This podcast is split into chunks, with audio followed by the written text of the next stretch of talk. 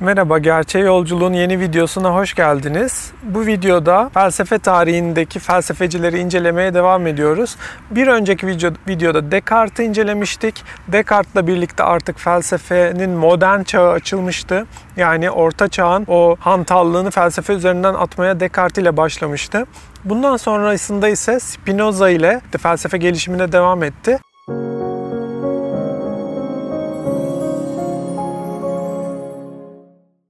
Spinoza töz kavramını getirerek o Descartes'in düşünüyorum öyleyse varımdaki o düşünce vurgusundan öte gerçekliğin bir de tözsel yanını, gerçekliğin maddi yanını da işin içine sokmuş oldu. Yani Spinoza'da bir düşünce ve onun dışındakilerin bir birliğe geldiğini görüyoruz. Düşünce var ve bir de doğa var. Doğa ve düşünce birlikte o mutlak varlığın iki niteliği aslında. Ama ikisi de bir varlık, bir tözden oluşuyor. Bu da kendi kendinin nedeni olan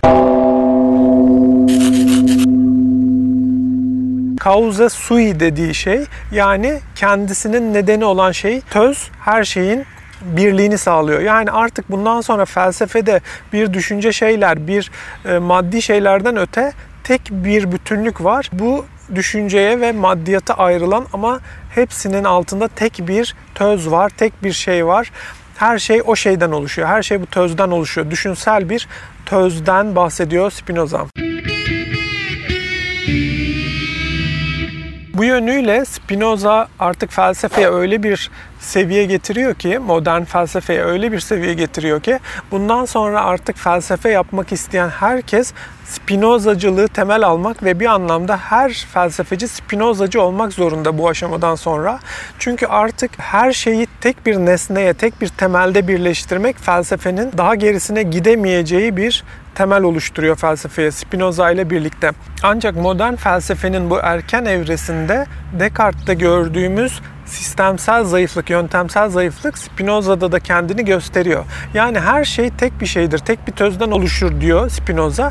Ama bunu neye dayanarak söylediğini, bunu ne şekilde kanıtlayabileceğini, düşünsel bunun kanıtının ne olacağını ortaya koymuyor. Tıpkı Descartes'taki gibi belli önermeler ortaya koyup bu önermeleri doğru kabul edip ondan sonra sistemini bu önermeler üzerine inşa etmiş oluyor. Her şeyin sorgulanabileceği ve her şeyin ispatlanması gerektiğini ıskalıyor. Spinoza da aynı Descartes Gibi aynı kartezyen, aynı analitik yöntemi kullanıyorlar. Felsefenin bu aşamasında tam gelişkin olmayan, felsefe açısından tam gelişkin olmayan matematiksel, analitik, kartezyen yöntem kullanılıyor. Hem Spinozac'a hem de Descartes'ca.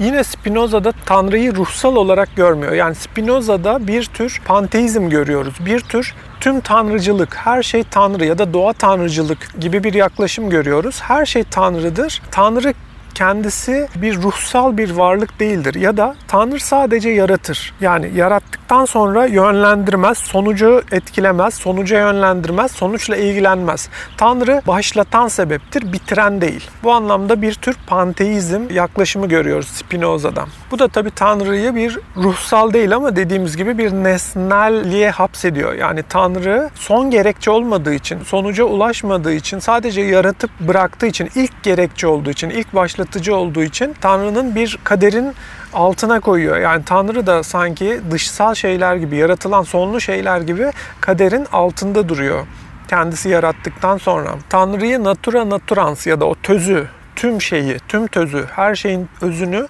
natura naturans olarak, başlatıcı, ilk sebep olarak ortaya koyuyor. Sonlu şeyleri, bu sebepten kaynaklanan sonlu şeyleri ise natura naturata yani uzantılar olarak ele alıyor Spinoza. Burada uzantıların, o yaratılan sonlu şeylerin payına iki tane temel karakter düşüyor. Dinginlik ya da hareket. Yani ya dinginler, durgunlar ya da hareket halindeler. Bir de sonlu alanda düşünce de vardır. Düşüncenin sonlu hali de zeka ve irade olarak karşımıza çıkıyor. Yani Spinoza yine yönteminin tümünde uyguladığı gibi dış, dışsal olarak iki tanım veriyor bize.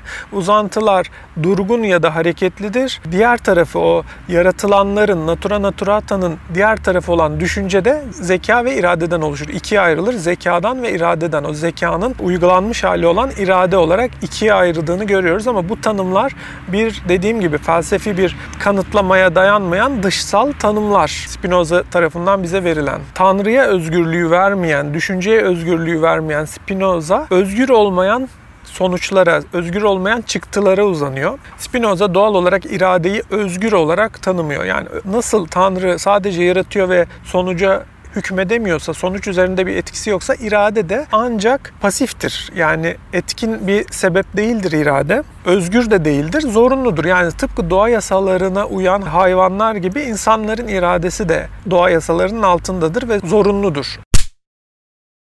İrade kaderin getirdiklerini, talihin, şansın getirdiklerini sakin bir şekilde, dingin bir şekilde beklemek zorundadır Spinoza'ya göre. Beklemelidir ya da daha doğrusu doğru olan budur. İyi ve sevgi gibi kavramlar da doğal olarak Spinoza'da hak ettiği yeri bulamayacaktır. Çünkü iyilik, sevgi, güzellik gibi kavramlar son nedenlerdir. Yani Tanrı'nın sonsal nedenleridir. Ama Tanrı'nın ya da iradenin bunlar üzerinde bir etkisi olmadığı için bunlar da doğa yasalarının altında gibi, kaderin altında gibi görülürler. Mesela sevgiyi hazla ilişkilendirir. Yani o doğal, ilkel bir duygu olan hazla sevgiyi eş olarak görmektedir Spinoza. Hani düşünceyle, sevgiyi işte birlikle, inançla yoğurmayan Spinoza bunu haz olarak çok ilkel bir hayvani bir güdüye bağlamaktadır sevgiyi. Aynı şekilde iyi ve kötüyü de hazla ilişkilendirmektedir. Kötü haz eksikliğidir.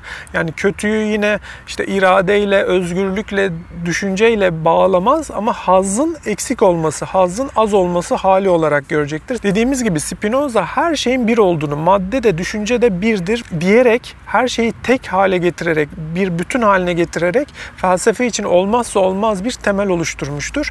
Ancak devamını getirememiştir. Bu birlik halini bir özgürlük hali olarak yorum yorumlayamamıştır ya da görememiştir ve bir zorunluluk hali olarak gördüğü için de Spinoza belli bir ket de vurmuştur gelişimine. Bundan sonrasında da felsefenin gelişimi artık Spinoza'yı aşacaktır. Spinoza'dan sonra pek çok filozof inceleyeceğiz. Felsefi sistemimizde algıcıları inceleyeceğiz. Daha sonrasında spekülatif felsefenin tekrar doğuşunu inceleyeceğiz. Kant'tan önce gelen pek çok felsefi figür var Spinoza ile Kant arasında. Bu kısmını artık sizi incelemeniz için aşağıya mutlak felsefe şemasının linkini koyuyorum.